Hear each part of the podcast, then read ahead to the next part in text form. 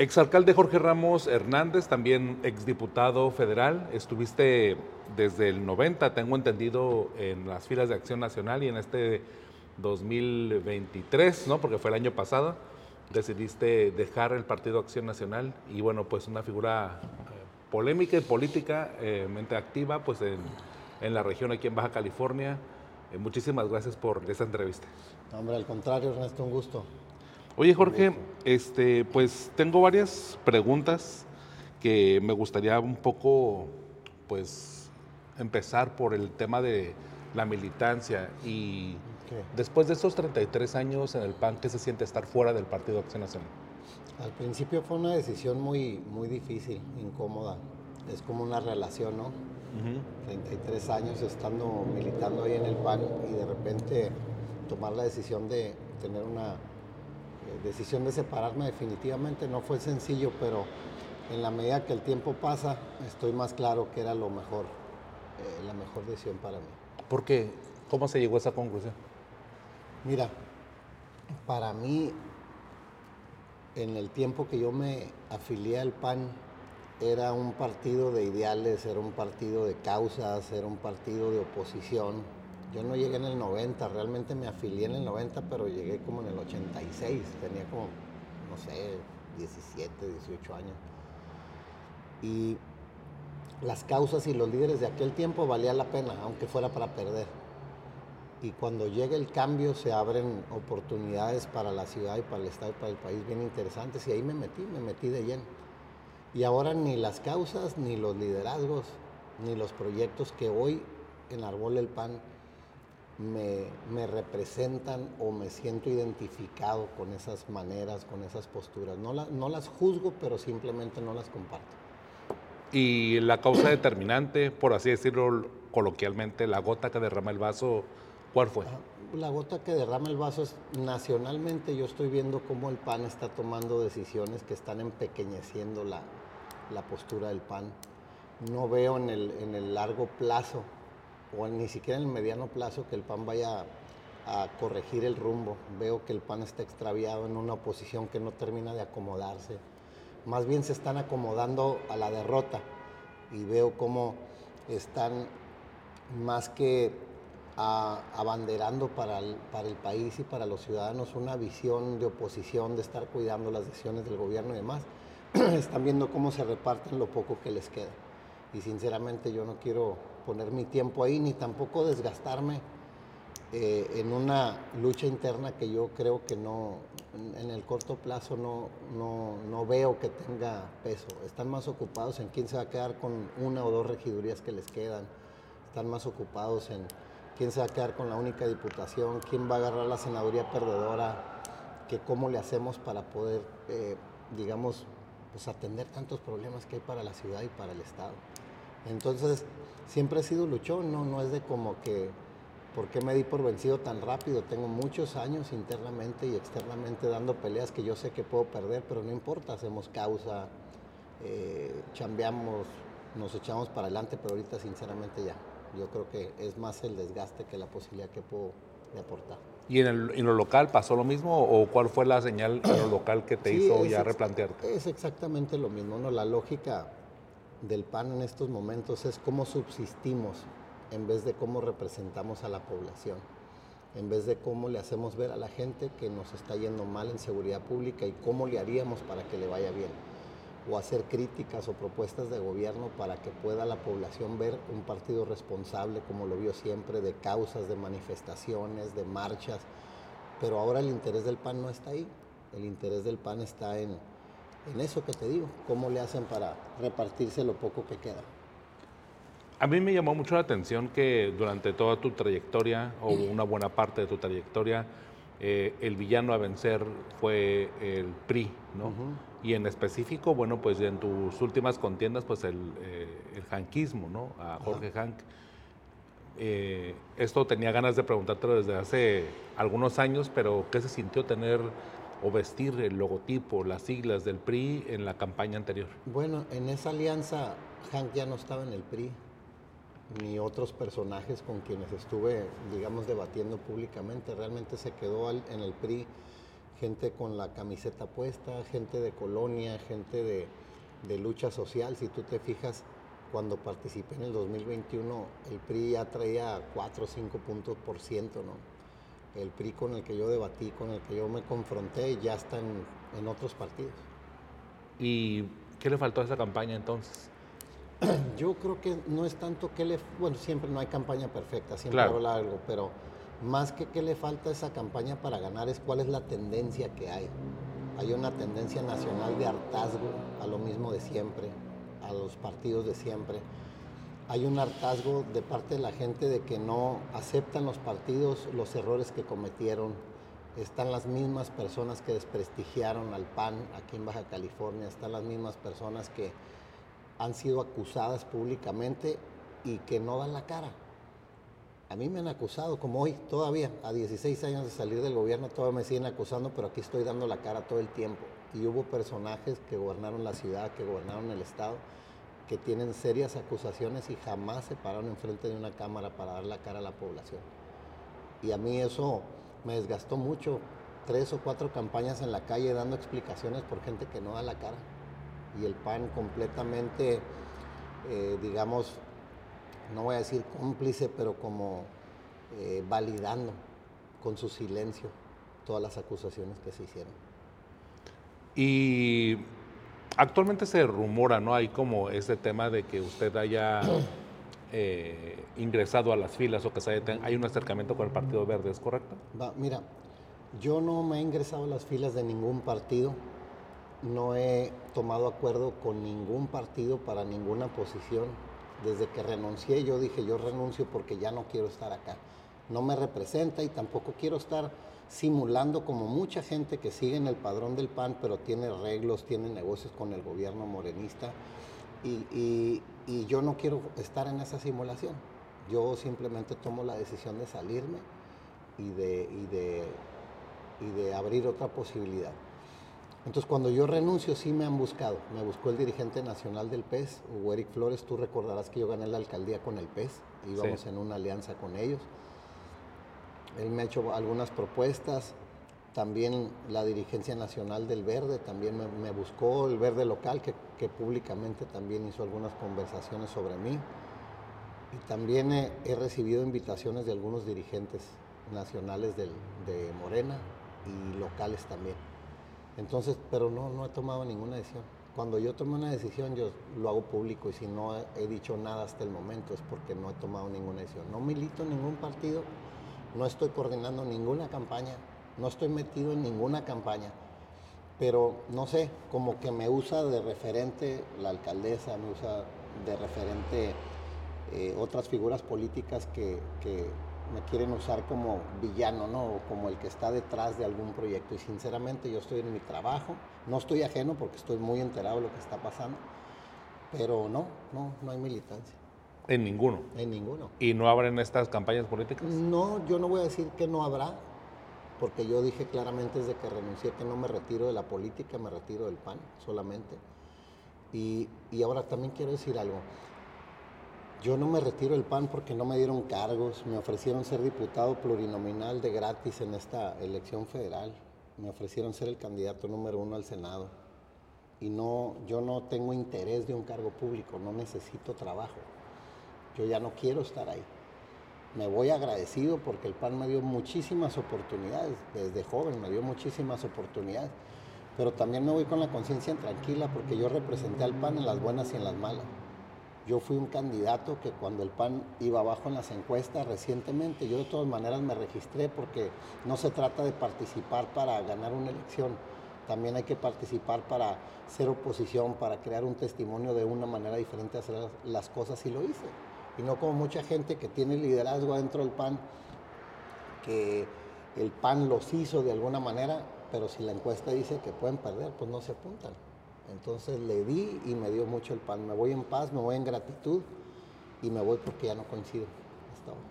Y en esta elección, ¿cómo acercarse o qué es lo que tiene, qué características debe de tener el proyecto para que usted coincida? Pues primero que esté, que sea un proyecto claro para la ciudad. El tema de seguridad, lejos de resolverse, se agrava. y lejos de atenderse ya se habituó, no solo el gobierno, también la sociedad.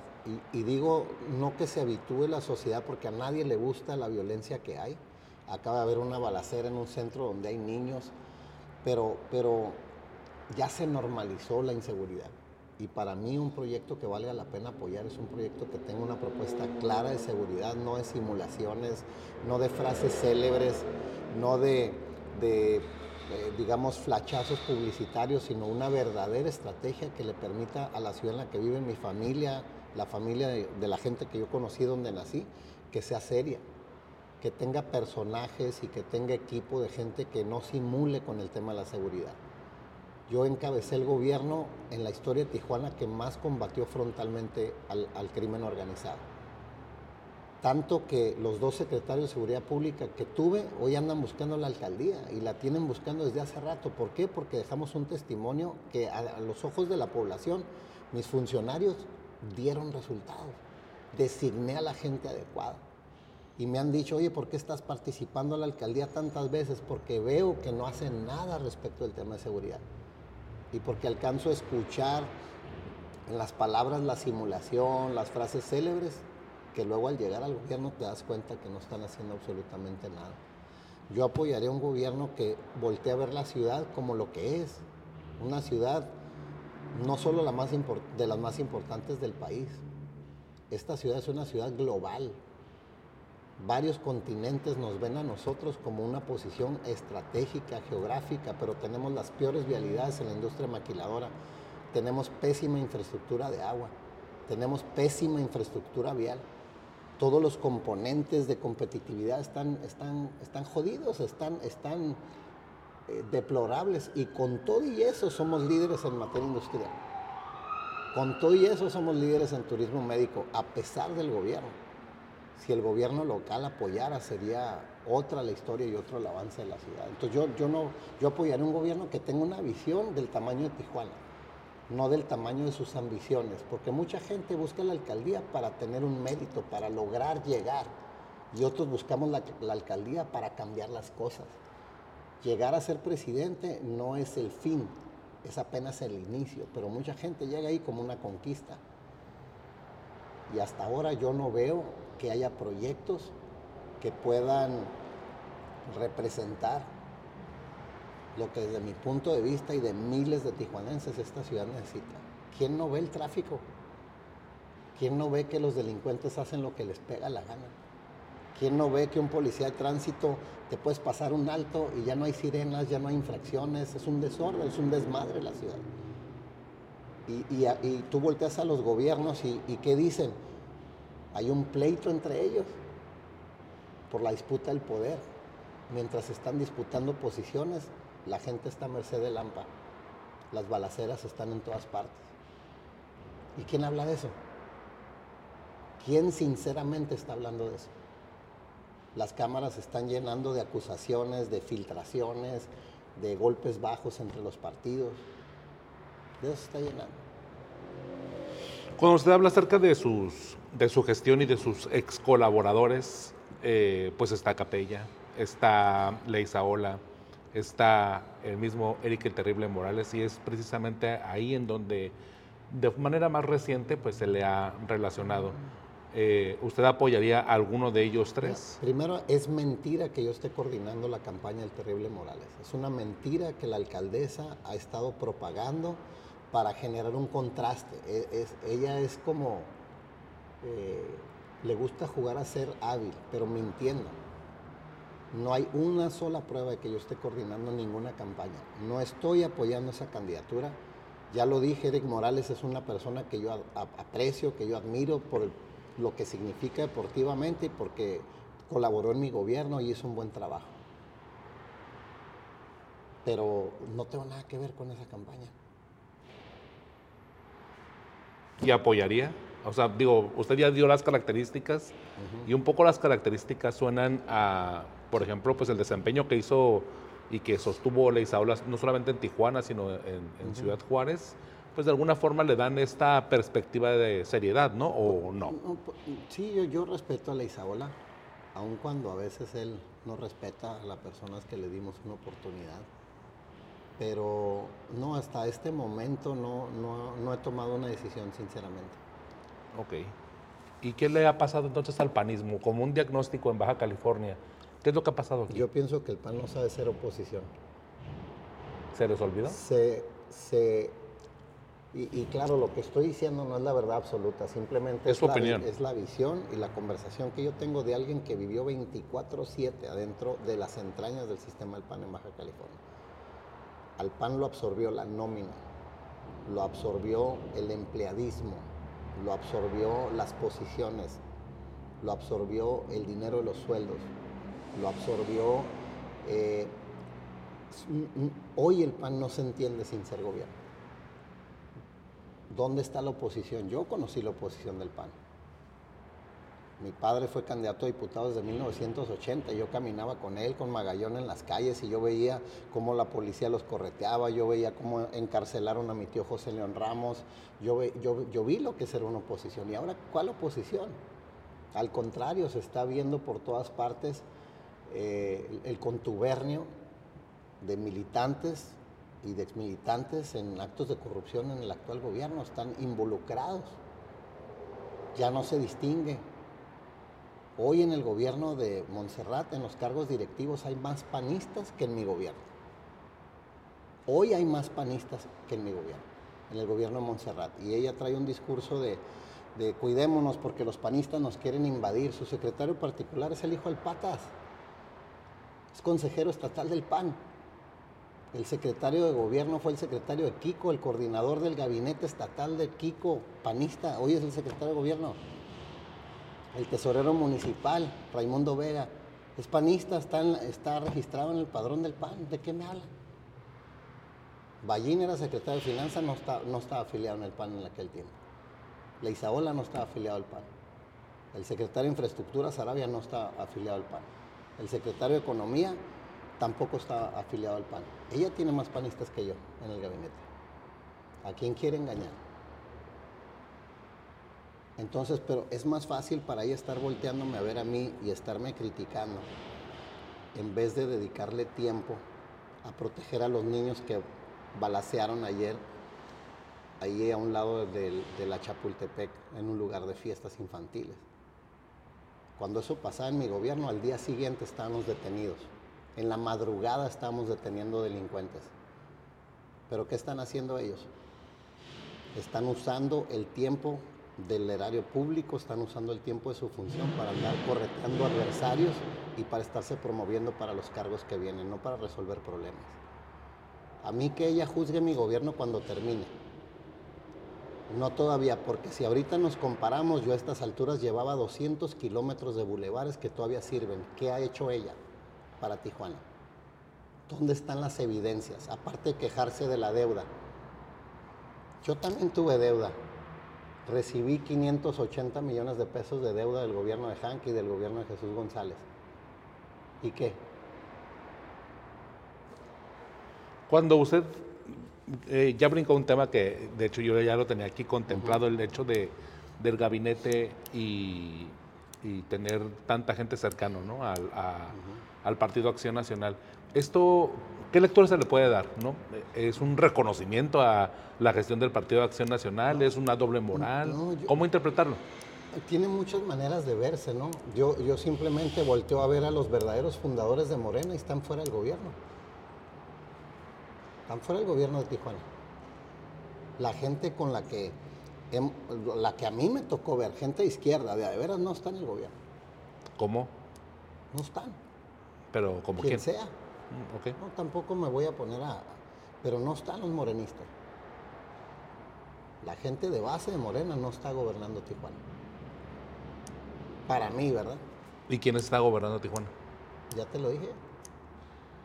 La gente que militó en el PAN. El tesorero, el secretario, son los que gobiernan. Son panistas, o fueron panistas. ¿Eso cómo se puede... eh, eh, ¿o ¿Qué lectura usted le da? No, no sé. O sea, puedo decirte muchas cosas.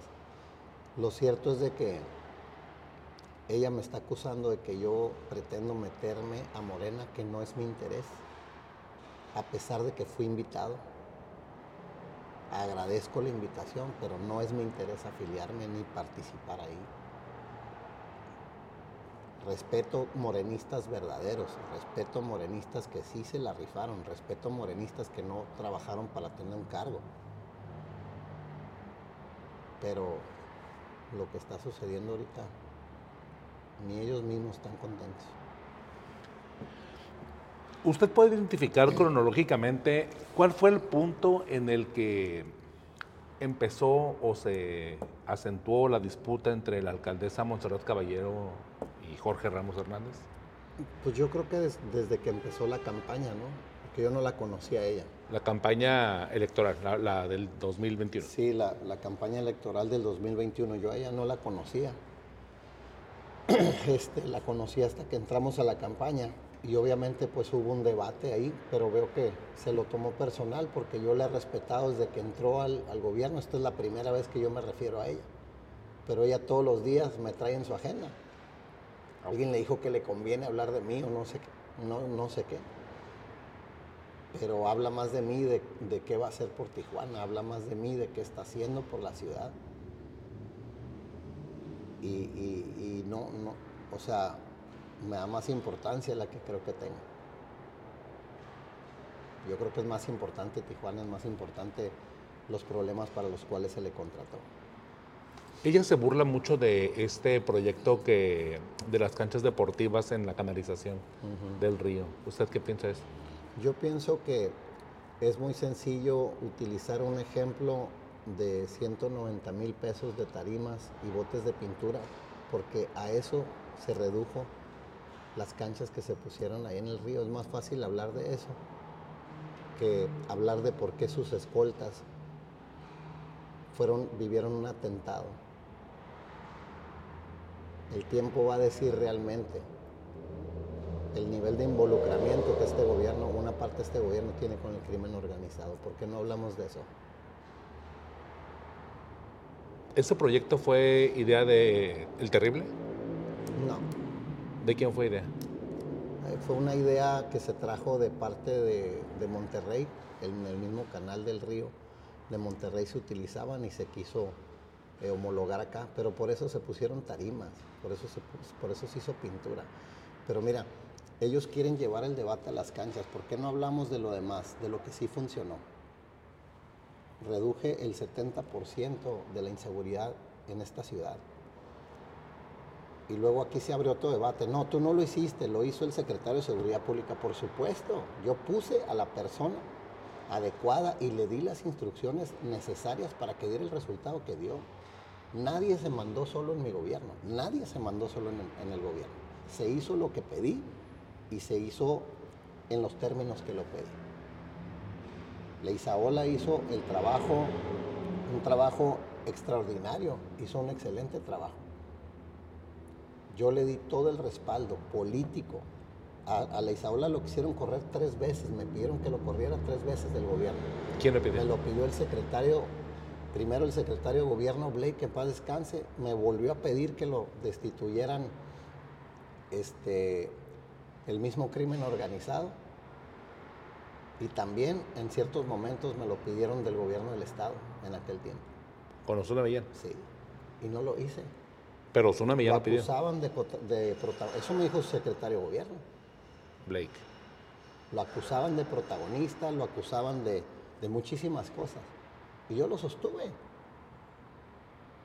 Yo lo sostuve. Compré 600, compramos 600 patrullas nuevas del año. No ha habido otro gobierno que equipe más a la policía que el mío. No ha habido más eh, comandancias de policía construidas en la historia de Tijuana que las que se construyeron en mi administración.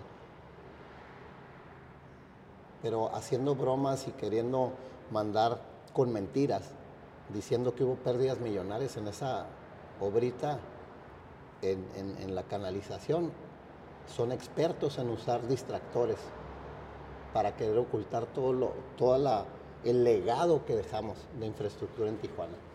Cuando usted dice que el crimen organizado le mandó pedir a quitar a la Isaura, ¿cómo fue? ¿Cómo fue Pues ese en las momento? mantas, tú lo veías. Ok, fue en las mantas. Si no lo quitas, te voy a matar a un policía diario y me la cumplieron. Me estuvieron asesinando un policía por día. La primera fue una motociclista de la Policía de Tránsito bajando de ahí del, del CETIS Universidad. Varios impactos de bala en la espalda. La- lo corres o te vamos a empezar a atacar. Y me la cumplieron siete días completos. Hasta que anunciamos que íbamos a blindar todas las patrullas de la zona este y íbamos a enfrentar al crimen. Y lo sostuve. Yo era el que tenía el poder de decidir si se va o se queda. Y lo sostuve en la peor guerra. En la peor guerra que ha habido entre un gobierno municipal en México. Fui yo el que lo sostuve. Y no me fui a, esconder al cuartel mientras estuve enfrentando a los militares. Me quedé en mi casa. Como cualquier tijuanense. Mi gobierno tuvo errores, sí, sí tuvo errores, pero también tuve aciertos que le dejan muy lejos a la alcaldesa actual cualquier posibilidad de acercarse a los resultados que tuvo. Y el primero es que no me fui a cuidar adentro de un cuartel mientras los tijuanenses estaban en medio de las balas. Aunque el gobierno federal me hubiera pedido que fuera y me esconda y me resguarde, yo me hubiera quedado a defenderme como lo hice. Entonces yo, no quiero este debate con ella, pero tampoco me voy a quedar callado escuchando las mentiras que dice y la manera en que se pone a, a compararse, que se compare no con los chismes, que se compare con eh, bulevares construidos, con infraestructura. ¿Por qué insiste en, en mencionarlo y, y, Porque- a lo- y omitir al resto? Porque es popular, es popular para ella eh, confrontar, confrontar su proyecto conmigo. ¿Por qué no dice que, por qué no dice la verdad? Y vamos entrándole al tema de la deuda. Número uno, ella miente cuando anunció que pagó la deuda. No es cierto, no la ha pagado, es una mentira. Si hasta hoy no hay un recibo. Punto. Los bulevares que yo construí, ahí están. Y tienen 16 años ahí. ¿Dónde está el pago de la deuda? No está pagado. Miente cuando dice la deuda de Ramos. En esa deuda había aproximadamente el 40%, casi el 40% de la deuda que yo dejé era deuda acumulada de Jorge Hank y de Jesús González. ¿Por qué no los menciona? ¿Por qué no menciona que luego Carlos Bustamante endeudó con alrededor de 240 millones de pesos en su administración? Y que el gobierno siguiente con arriba de 100 millones. Porque es más fácil hacerme el villano eh, con sus mentiras. Es más fácil querer engañar a los tijuanenses diciendo Jorge Ramos es el gran endeudador, como si fuera el único. Ha habido cuatro ayuntamientos que han contraído deuda. Y yo sí le entiendo las finanzas. ¿Cómo desglosar eso? entiendo. Porque sí me gustaría que nos platicara un poco de cómo se contrajo, cómo se, cómo se renegoció y cómo fue evolucionando esta deuda. Ahí va. Esa es la pregunta inteligente para mí. Y vamos entrándole seriamente. Tijuana estaba gastando y tirando a la basura 100 millones de pesos anuales en bacheo. Malo, caro, jodido, inservible. Primera lluvia, segunda lluvia y se destapaban los baches. Hicimos un estudio que en vez de tirar el dinero de 100 millones de pesos anuales, podíamos contratar un financiamiento para poder construirlos de concreto hidráulico. Y que con el ahorro los 100 millones de pesos por 10 años, podía el ayuntamiento con ese ahorro recuperar mil millones de pesos. Amortizar la deuda con el ahorro de esos 100 millones. ¿Tú crees que el banco es estúpido? El banco no me hubiera autorizado el endeudamiento si no le hubiera presentado una, una fuente de repago. Y la segunda fuente de repago fue lo siguiente. Hicimos un ajuste del impuesto predial histórico. Le aumentamos el 300% el impuesto predial a la zona industrial. De un año a otro. Hicimos un ajuste en impuesto predial generalizado por el 100%. Y de 100 150 millones de pesos que entraban al gobierno, al año siguiente entraron 300. Pagué el costo político y los ciudadanos pagaron ese predial que les dio la viabilidad de hacer el proyecto. 150 millones de pesos adicionales al presupuesto normal, inercial, a la tendencia normal de los últimos 30 años, le agregamos un 100% de aumento de un año a otro. Y con ese excedente le acreditamos al, al banco que podíamos nosotros tener la capacidad financiera propia del ayuntamiento para poder pagar la deuda. Multiplica 150 eh, millones de pesos por 10 años. Son 1.500 millones, más los otros 1.000 millones de pesos del ahorro del bacheo, son 2.500 millones. La deuda estaba programada para ser pagada en 10 años. Y si no hubiera estado viable, la Secretaría de Hacienda no me lo hubiera autorizado el Congreso no me lo hubiera autorizado, el Cabildo no me lo hubiera autorizado y lo más cabrón, no me lo hubiera autorizado el banco y no, no bancos locales. NatBank, que es un banco trilateral, son tres países con técnicos en el estado de Texas los que autorizaron el proyecto. Era perfectamente viable y manejable la deuda del ayuntamiento. Pero es bien fácil engañar a la gente que no tiene información o profundidad de información, decir, nos endeudaron. Es estúpido. 1.5% del presupuesto total de Tijuana hoy se está destinando a pagar el PIRE. ¿Sabías eso? El 1.5% del presupuesto total de Tijuana se está usando para pagar las obras de pavimentación de Tijuana.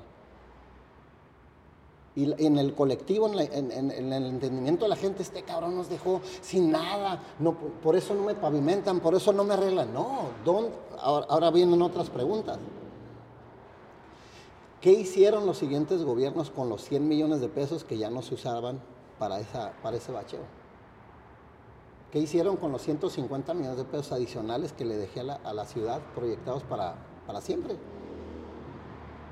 Lo que decidieron los demás alcaldes y no juzgo que esté mal, pero lo que decidieron fue posponer el pago de la deuda. En vez de usar esos excedentes para pagar a capital y a intereses, decidieron posponer la deuda.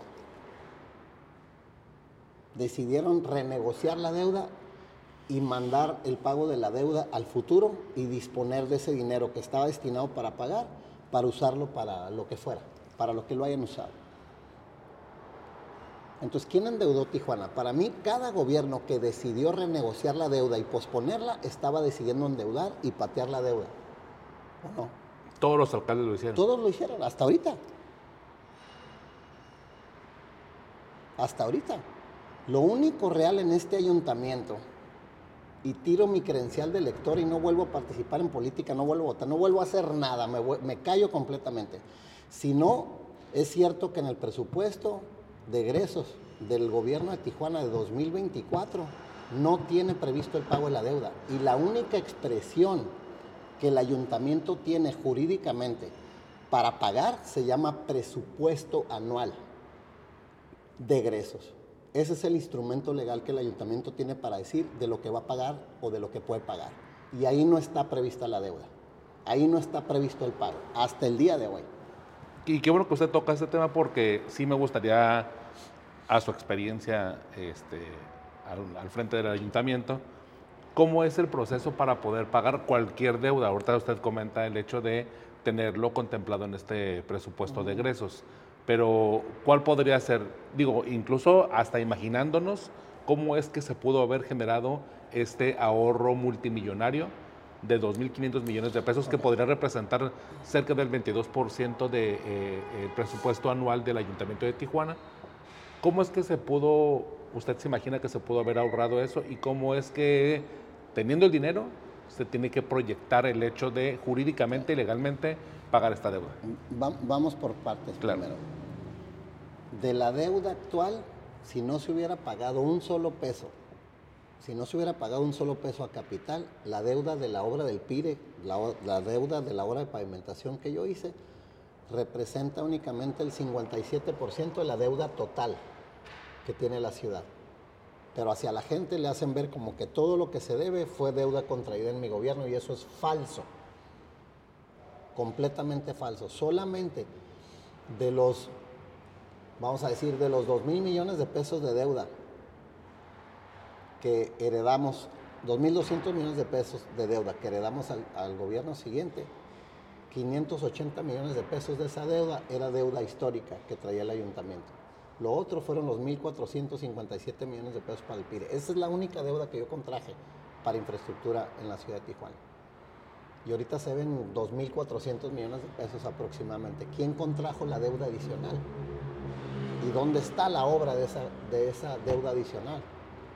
La obra que yo hice, ahí está. El 100% de los tijuanenses ha circulado por esa obra. No hay nadie que no haya pasado por encima de un bulevar de los que yo construí, incluyendo la alcaldesa. Es una obra completamente justificada, era urgente para la ciudad construirla y al día de hoy está funcionando. Ahora bien, ahí va cómo funciona esto. La disposición de deuda y el manejo de un contrato de deuda es una atribución que tiene el cabildo de la ciudad, el ayuntamiento, los regidores, el síndico. El ayuntamiento como máximo órgano de gobierno. Un presidente municipal no tiene facultades para poder determinar la liquidación de un manejo de deuda si no está autorizado en el presupuesto por el ayuntamiento de Tijuana. O sea, no estamos en una monarquía en donde el presidente municipal dispone de la hacienda pública sin que participe el debate la comisión de hacienda, que para eso está. Hasta para pagar le tienen que autorizar. El ayuntamiento funciona como órgano colegiado entre todos los regidores, el presidente municipal, y es quien tiene facultades. Y la manera que se tiene de pagar es a través del presupuesto anual y en ninguno de los presupuestos se refleja el ahorro del, que ella habla. En ninguno. Revisé cada uno de los ingresos y cada uno de los egresos y no se reporta al ayuntamiento el ahorro. Eh, ahorramos en viajes, ahorramos en telefonía celular. ¿Tú crees que puedes ahorrar en telefonía celular 2.200 millones de pesos? ¿Tú crees que en boletos de avión te puedes ahorrar 2.200 millones de pesos. Lo, lo, tenemos en subejercicios presupuestales. Un subejercicio técnicamente es la incapacidad que se tuvo para poder gastar el dinero. No son ahorros. Es un funcionario que le dieron 100 pesos y solo se pudo gastar 60. Esos no son ahorros. Esa es ineptitud. Que también sería interesante ver en qué áreas de la ciudad hubo subejercicios. En la obra, qué delicado. En la seguridad, qué delicado. En servicios públicos, qué delicado. En apoyos sociales, qué delicado. ¿En qué área hubo subejercicios y por qué no se supo gastar el dinero? ¿Quiénes son los funcionarios responsables?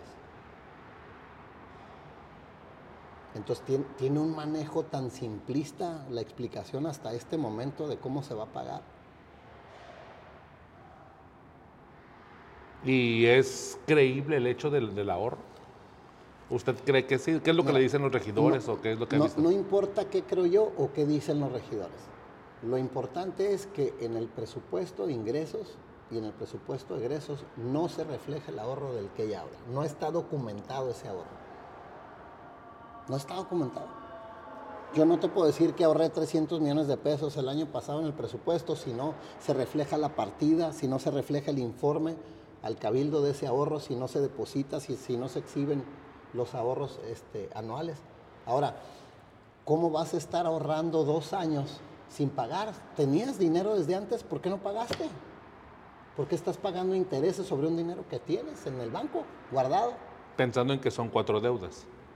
Pensando que son dos años que dice ella que tiene ahorrando. Sí, pero me refiero a que son cuatro deudas, se pudo haber liquidado alguna previa. Sí, pero es una simulación. Muy pronto nos vamos a dar cuenta que yo no digo que no se pueda pagar, estoy, estoy como en la espera, pero en los mecanismos legales para poder decir como autoridad municipal seriamente, ya pagué la deuda, es una mentira. tengo para pagar la deuda, es otra mentira. En el presupuesto que autorizó el ayuntamiento para este 2024 únicamente están reflejados 62.2 millones de pesos para el pago de, lo que es este, la amortización y 355 millones para capital. Eso es lo único real. Todo lo demás está en su dicho. Todo lo demás está en lo que ella dice. Eso es lo único que está documentado. Esto es lo único que legalmente existe. Todo lo demás es lo que ella dice. Todo lo demás es lo que el tesorero diga. Pero ellos, pueden decir misa, pero si no está reflejado en el presupuesto de la ciudad, no existe hasta ahora. Pero es que tenemos el ahorro. ¿Dónde está el ahorro? Es que yo ya firmé un convenio. ¿Quién le autorizó el convenio para negociar el pago de esa deuda? Es el cabildo el que te autoriza. ¿Dónde está la sesión de cabildo? ¿Dónde está el auto? Exhiban el convenio. Sí, claro. ¿Dónde está? Son puros dichos, es pura eh, parafernalia para su, para su reelección. Y, no, no importa, digo, no, no, a nadie asusta que, que quieran hacer eh, anuncios espectaculares, pero que no me involucren sus mentiras, que no me use a mí para poder eh, crear una, una expectativa de su reelección. Porque yo sí me voy a defender y me voy a defender con hechos. Y me voy a defender con información oficial que ellos mismos emiten. Cualquiera que vaya y la entreviste y le diga, dígame la partida presupuestal en la que está reflejado el pago de la deuda y no te va a poder contestar, porque no existe. Dígame eh, la cuenta bancaria en la que está depositado en este momento el ahorro del que usted habla de esos dos, meses, de, esos dos años. ¿Hay alguna acción o algún, eh, no sé, algún movimiento que haga el ayuntamiento o la alcaldesa para que usted empiece a defenderse ya jurídicamente de, sobre esos dichos? No, porque no me pueden hacer nada, no me han podido hacer nada porque no hice nada indebido. Estoy rodeado de chismes, de mitotes. Nadie, ni Bonilla teniéndome el odio que me tiene y teniendo el poder que se tiene un gobernador y teniendo a su compadre en la Procuraduría, me pudo enseñar una sola prueba. Son bocones son bocones, chismosos. Hacen mitote, no se endeudó, se hizo millonario. ¿Quién me ha demostrado eso? ¿Quién me ha demostrado eso? ¿Quién me ha hecho un citatorio? ¿Dónde están las carpetas de investigación? Porque ellos sí tienen carpetas de investigación. Están acusando al tesorero municipal de usar empresas factureras lo están eh, acusando de una simulación donde se robaron el dinero. Eso sí es real. Ella tiene acceso como presidenta a todos los ciudadanos. La alcaldesa de Tijuana tiene acceso a todos los contratos, a todas las facturas, a todos los antecedentes que yo dejé ahí. ¿Por qué no enseña una sola prueba? ¡Una! Yo lo haría. ¿Sabes por qué no la enseña? Porque no la hay. Solo tiene que decir que fue malo que endeude, que me demuestren que no fue inteligente dejar de tirar el dinero en los baches, que me demuestren que esas calles no funcionan, son los únicos bulevares donde Tijuana puede circular. Las únicas obras que hasta el día de hoy siguen funcionando. Y los nietos de los que me critican van a seguir circulando en las calles que yo construí. ¿Y ustedes qué?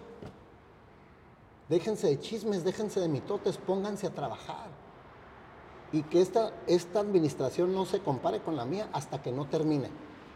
Y hasta que no se vaya.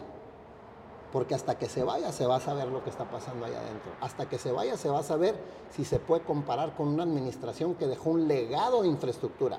No dejó un paquete de obras, dejó un legado de infraestructura que hasta ahora ningún gobierno ha podido este, alcanzar. Y no lo digo desde la presunción, lo digo desde la responsabilidad.